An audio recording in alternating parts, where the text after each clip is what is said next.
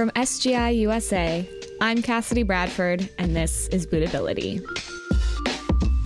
The weekly series where I talk with Buddhists from all walks of life about the power we each have to change our lives and the world around us. Last week, we asked you, what is one thing you would do if you were totally fearless? We got a huge response. I thought it might be a daunting thing to answer, but so many of you have a clear picture of what you're yearning for and dreaming about. A huge theme was making a career shift. The careers totally span the gamut, whether acting, starting your own business, or even working in a foreign country. One listener wrote, I would quit my job, buy a farm, and raise some goats and horses. We also received quite a few responses about love both self love and love for others.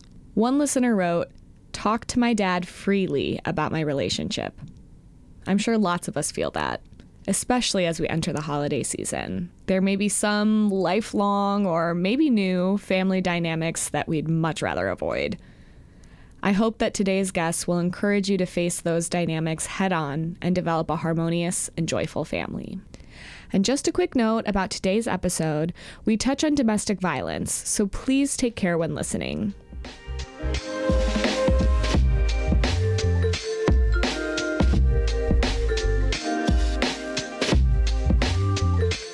Buddhism is a continuous journey of inner transformation.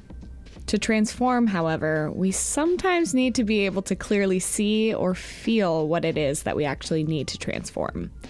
For instance, I might have a deep fear that I'm unlovable. But until that pops up in a relationship, I might not be able to face it head on and actually overcome it. So as I chant Nam Myoho Renge Kyo about all the anxiety I'm feeling in this relationship, I can tackle that fear head on and become someone who loves myself, regardless of what others think about me. In the same way, today's guest Krithi Byadgi of San Francisco was able to uncover the anger and fear in her life that was preventing her from following her dreams and fighting for a harmonious family.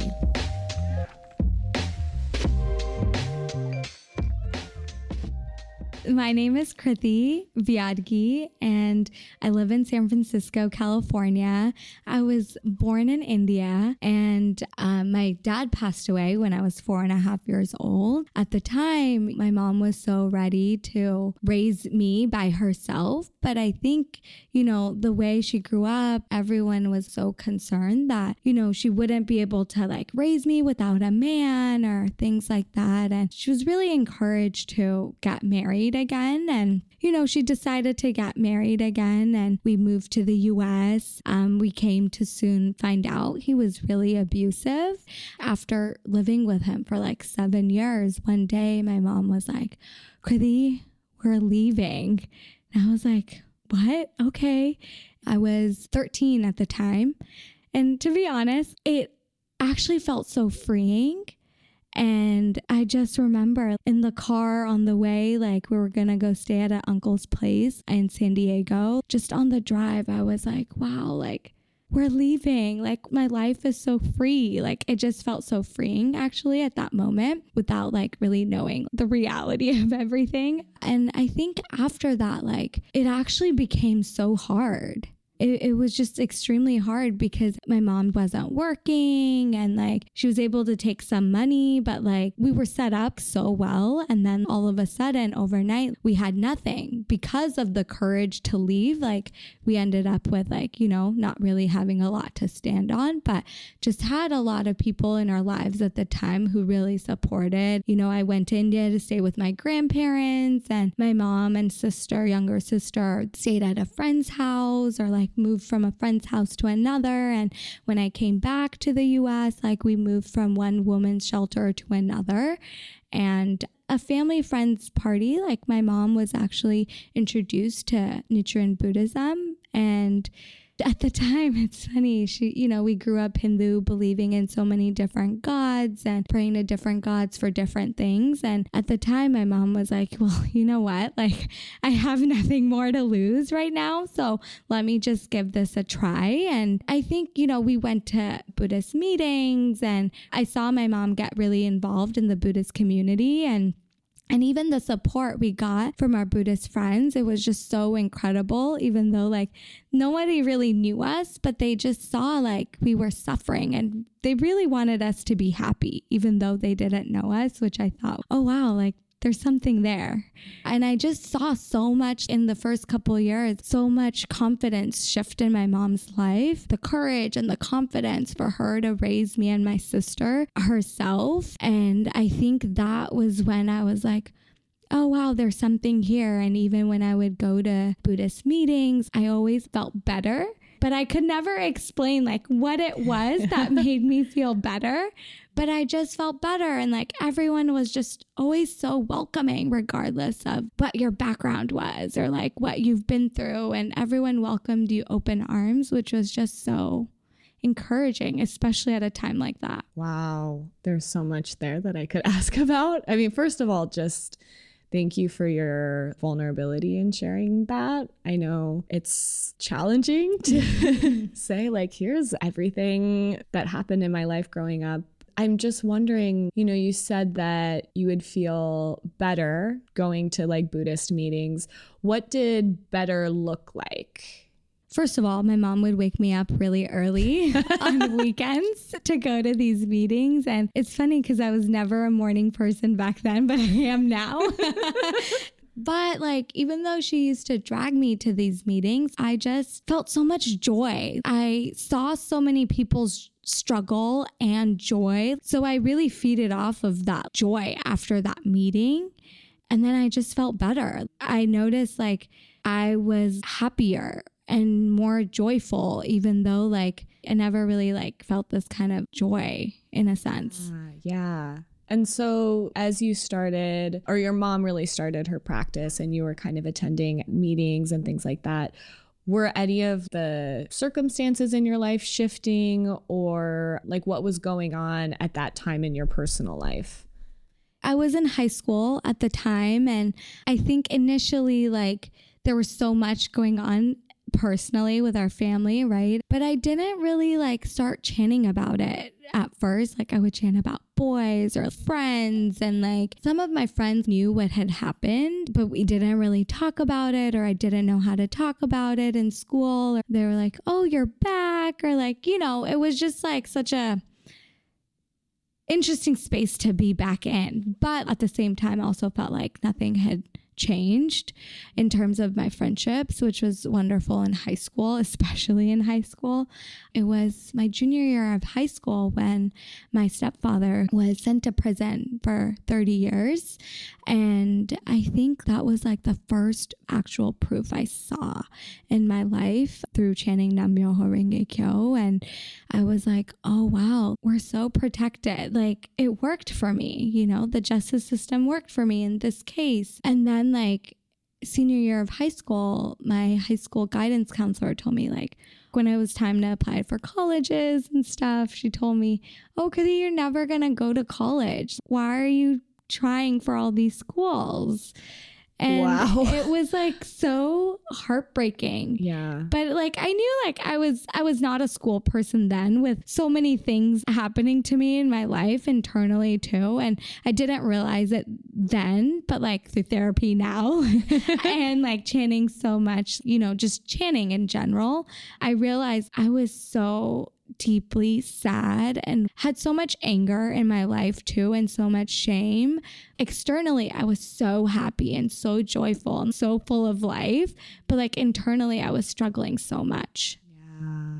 I'm sure there's like many people listening that have experienced that before. I personally have. I'm like, you know, outgoing person. People perceive me a certain kind of way and being like, ah, oh, why does nobody recognize what's really happening internally? You know, it was like very difficult to like feel like I'm kind of suffering and nobody's seeing that, you know? I mean, how was that experience for you? Like having this internal struggle, but externally, like everything's fine.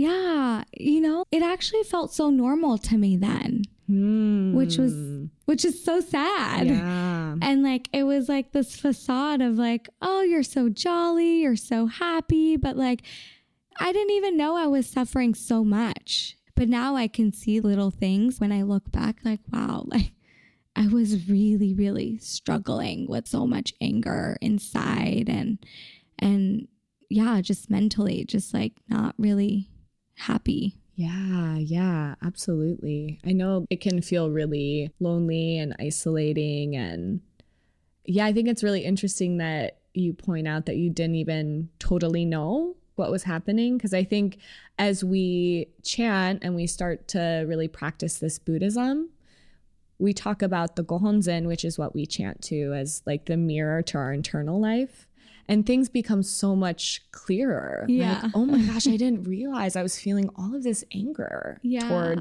whoever or, you know. So I think that's a really beautiful part of our practice. And yeah, it's just really interesting that like looking back, you've recognized that. I'm wondering, like, as you got this, how do I say this, like feedback from the guidance counselor, like, how yeah. did you respond and what happened after that?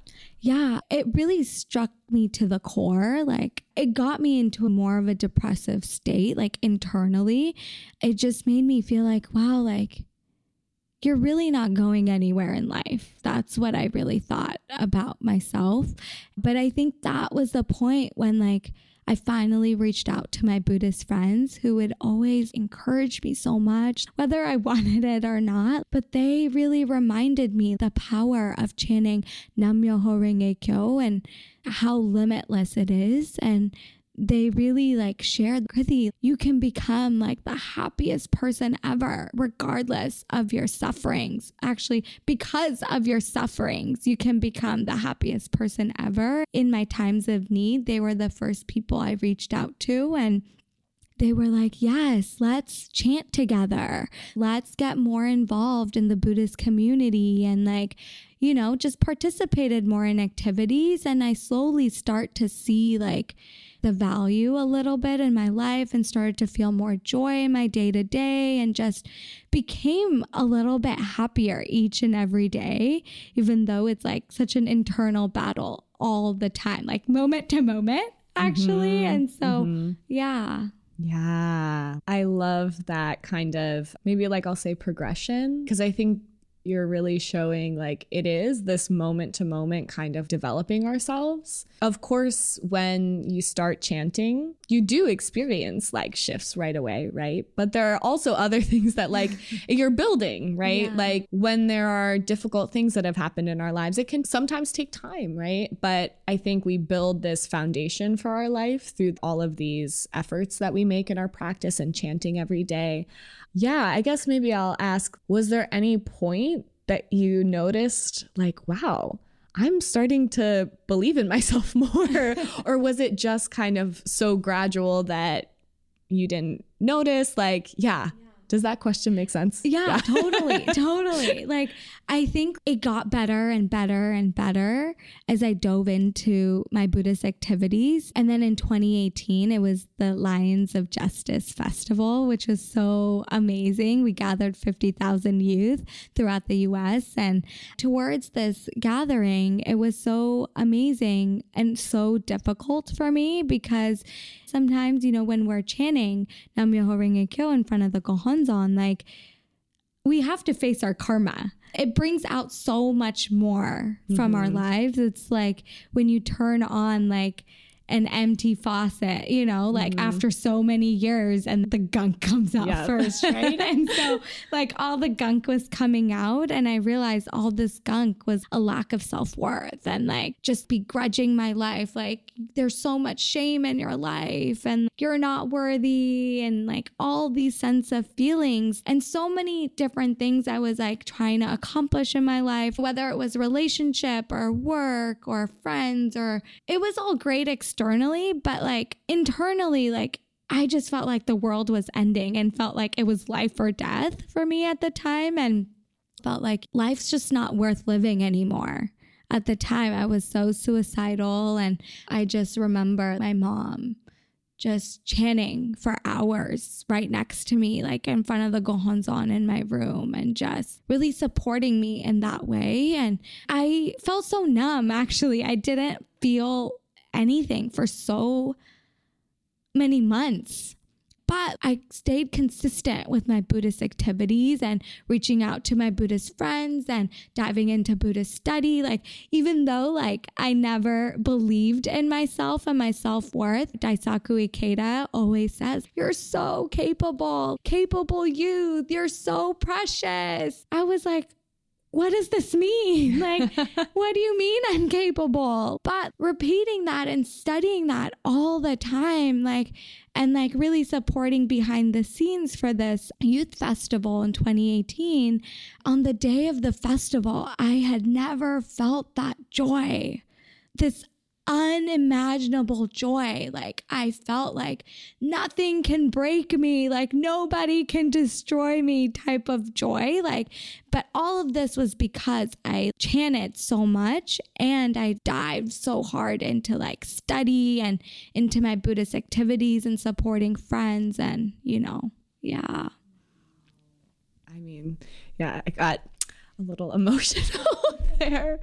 Um because like what you're sharing is i mean i know you're not the only one you know because for myself in 2020 like i just experienced such a deep depression and like you're sharing like this numbness and apathy toward the world that was like i had never i felt like foreign to myself you know that kind of apathy.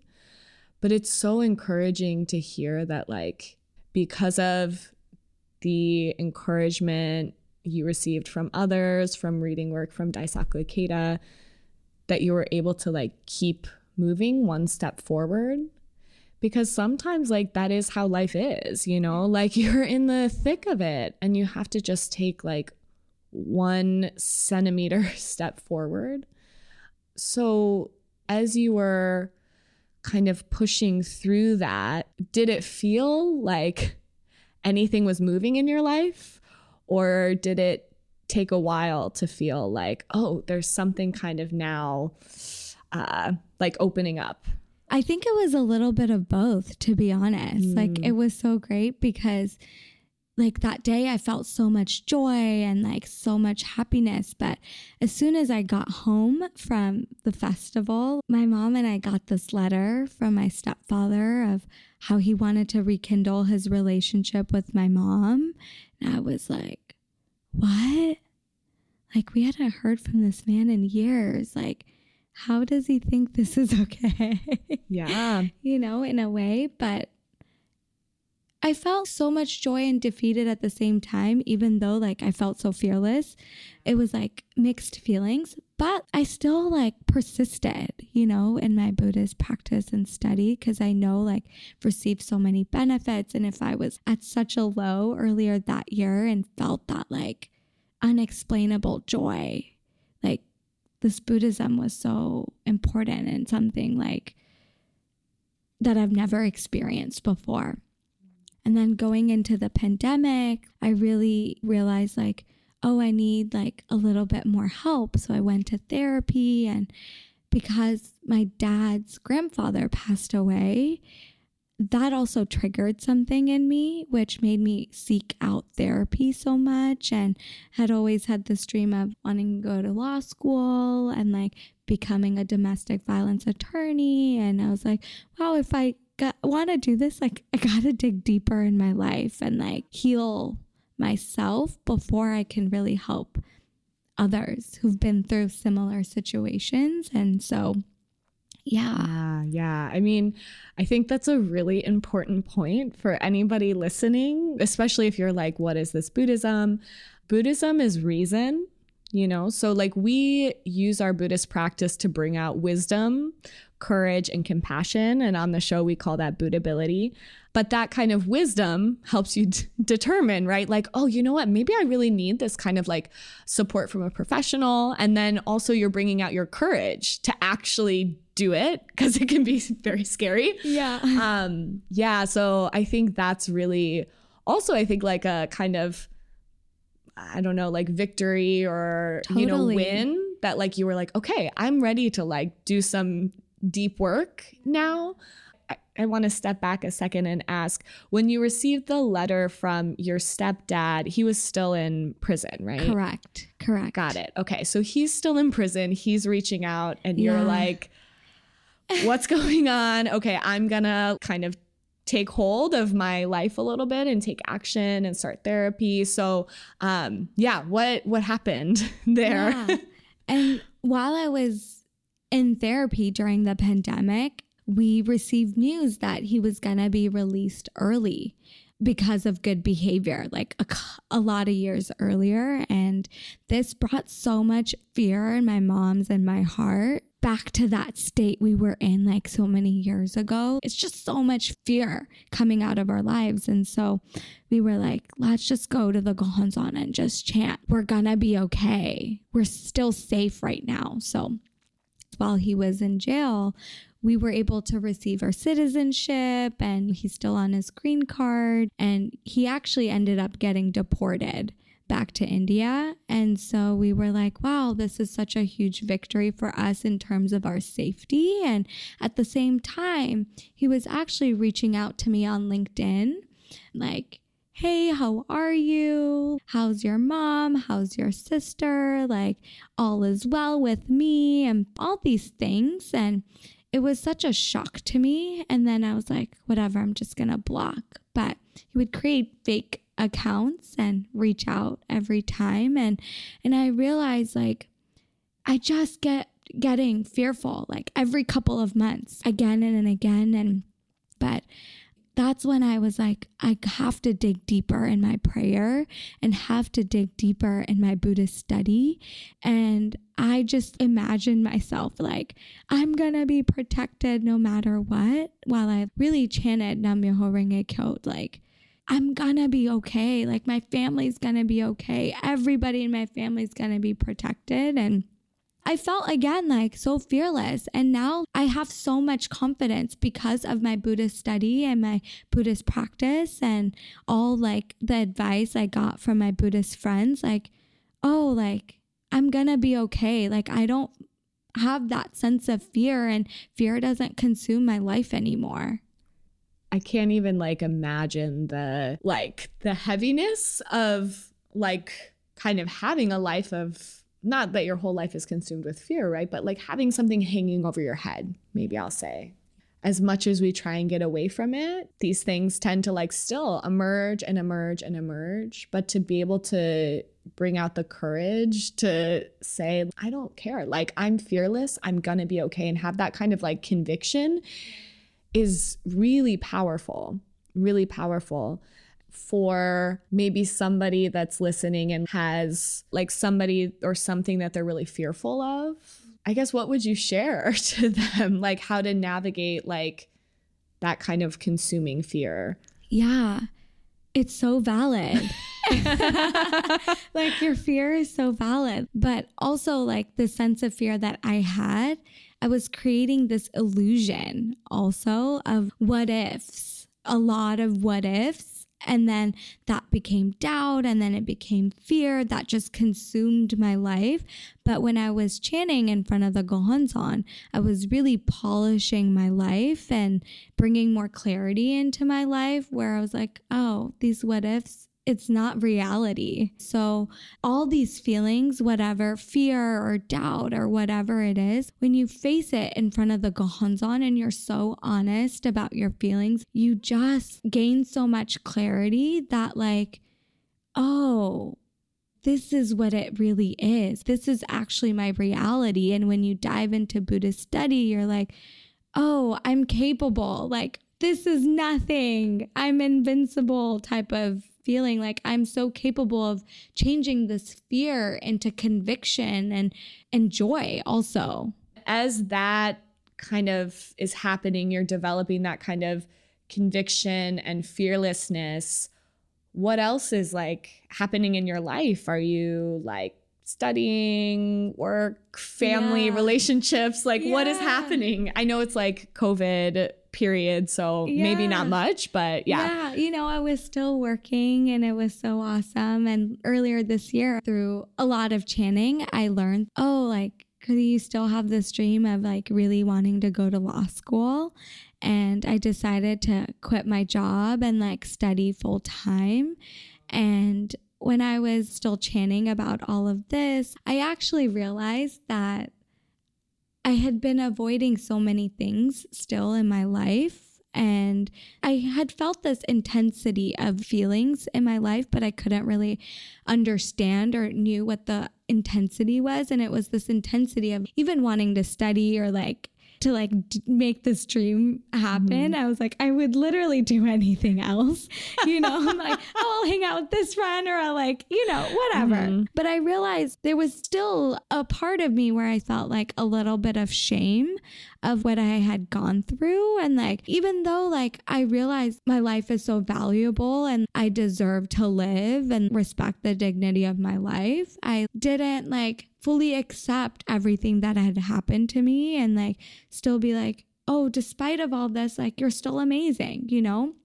And I'm like, finally realizing that now and realize, wow, like all these years of trying to take this LSAT exam, like, you know, why I wasn't passing because I didn't believe I could do it.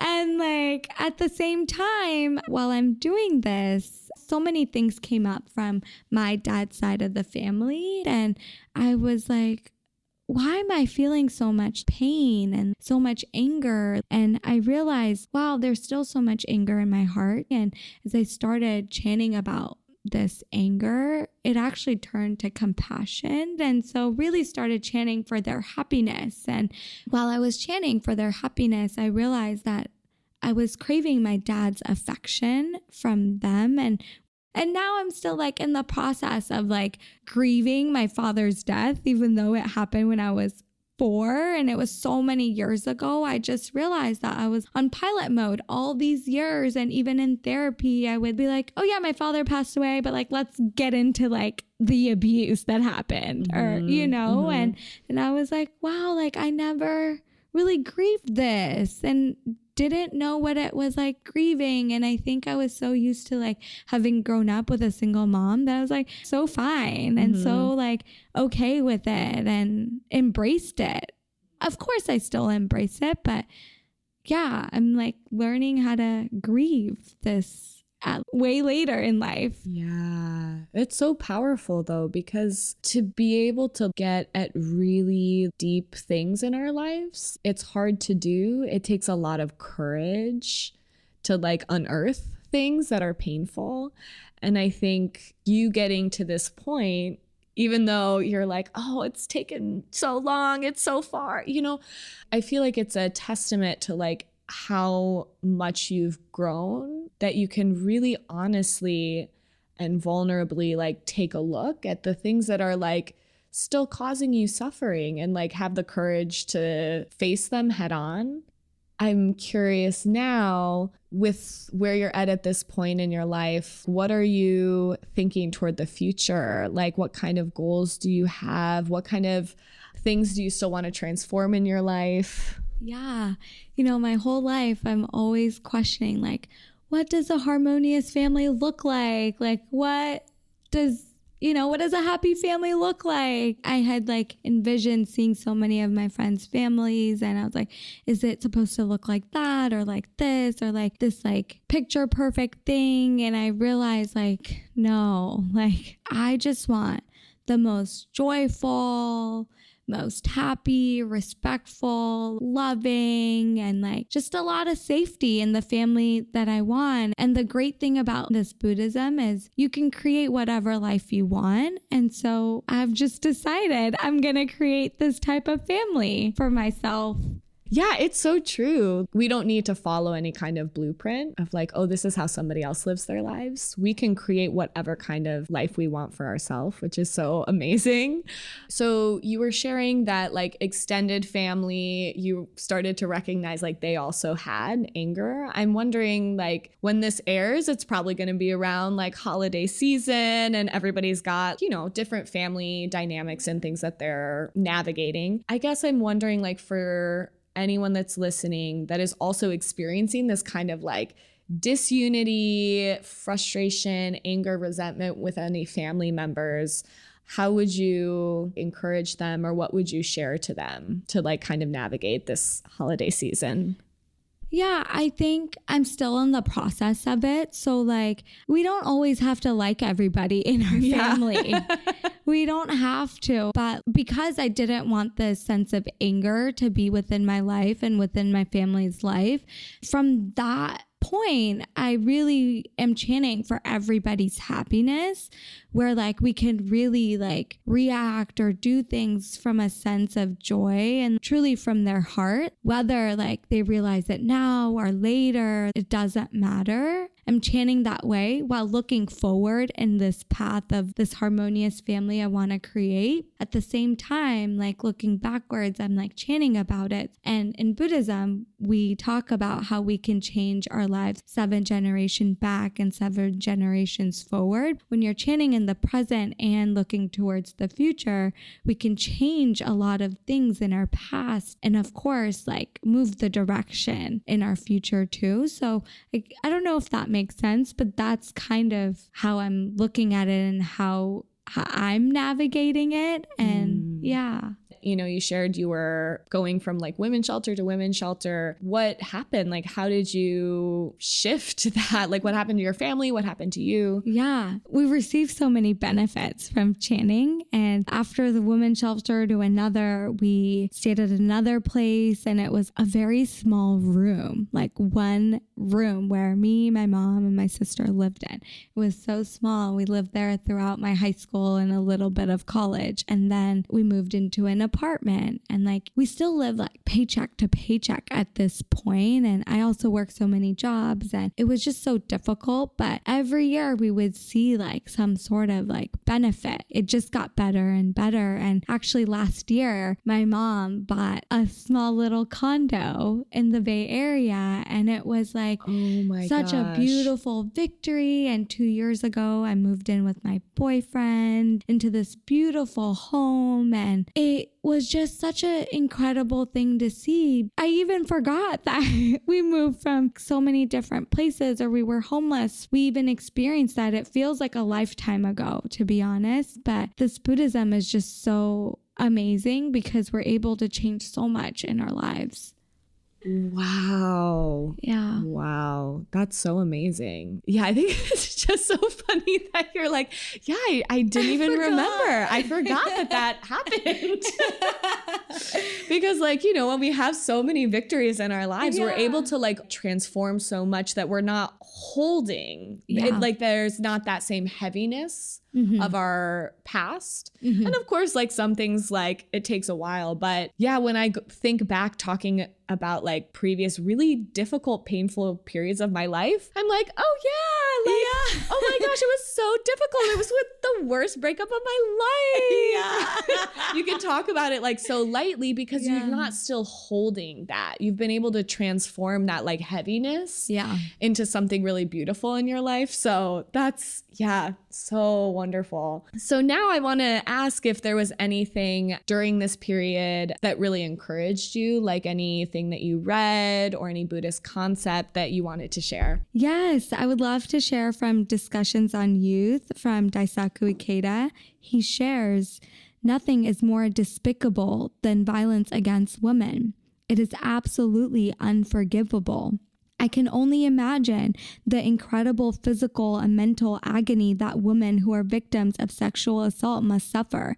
Though you may perhaps lose trust in others or feel defiled and broken, please remember that no one can destroy who you are. No matter how badly you have been hurt, you remain as pure as fresh snow. Buddhism teaches that the lotus flower grows in muddy water. What this means is our supremely noble lives continue to shine even amid the harshest of life's realities, just like the pure white lotus flower that blooms unsoiled by the mud having gone through what you have, there is pain and suffering in others' hearts that only you can notice. Having suffered what you have, there is true love and affection that only you can find. There are definitely people out there who need you. If you give up on yourself, it is only you who will lose. Nothing, no matter what happens, can change your inherent worth. Please have courage. Please tell yourself that you are not going to let this ordeal defeat you. Those who have suffered the most, those who have experienced the greatest sadness, have a right to become the happiest of all. What would the purpose of our Buddhist practice be if the most miserable could not become happy? The tears you shed cleanse your life and make it shine. To live with this conviction and keep moving ever forward is the spirit of Buddhism. It is also the essence of life. I love, you know, where it says no matter how badly you've been hurt, you remain as pure as fresh snow. And no matter what's happened to you, you're still so amazing. And your life has so much value. And you can still create so much value. And that's kind of what I took out of this. I've reread this so many times, like repeatedly, even to this day. And and it's just so beautiful. Yeah. Thank you for sharing. This has been a really wonderful interview. I feel like you can just hear it in your voice, the kind of joy and conviction that you have. And I think that in and of itself is like proof of this practice that everything that you've navigated in your life, so many obstacles that you're like, yeah, but my life is still valuable. I can still experience joy and I'm still going to dream about like having this harmonious family and have hope for my life, I think is just really wonderful. Um, so, if there's somebody listening to this podcast for the first time, or maybe they've listened a couple of times but haven't started chanting yet, what advice would you give them? Just try chanting. You can just create so much joy in your life, regardless of the life state you're in or the circumstance you're in right now.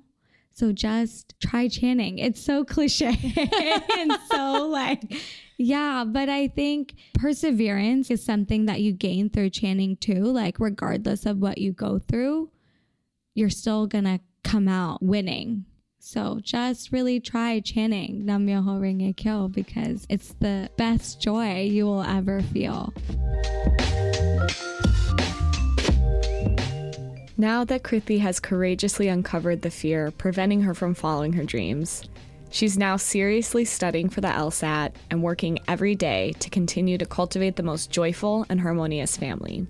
As someone who's also experienced depression, I was personally touched to hear how she used her Buddhist practice to move through a dark period and become someone who experiences joy she hadn't known was possible.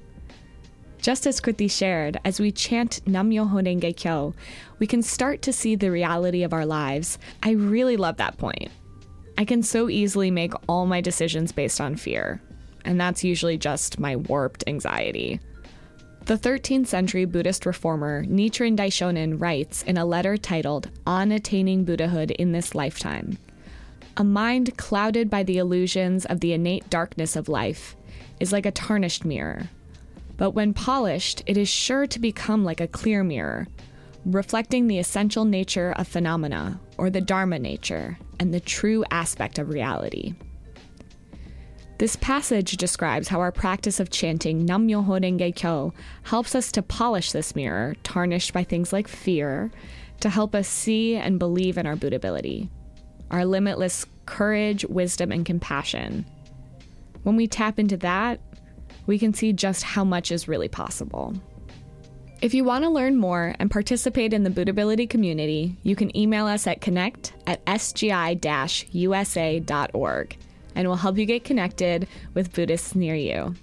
For next week's episode, we're asking you to share one thing you love about yourself. You can respond to us via Instagram or email us at connect at sgi usa.org. Until next time, Thanks for listening.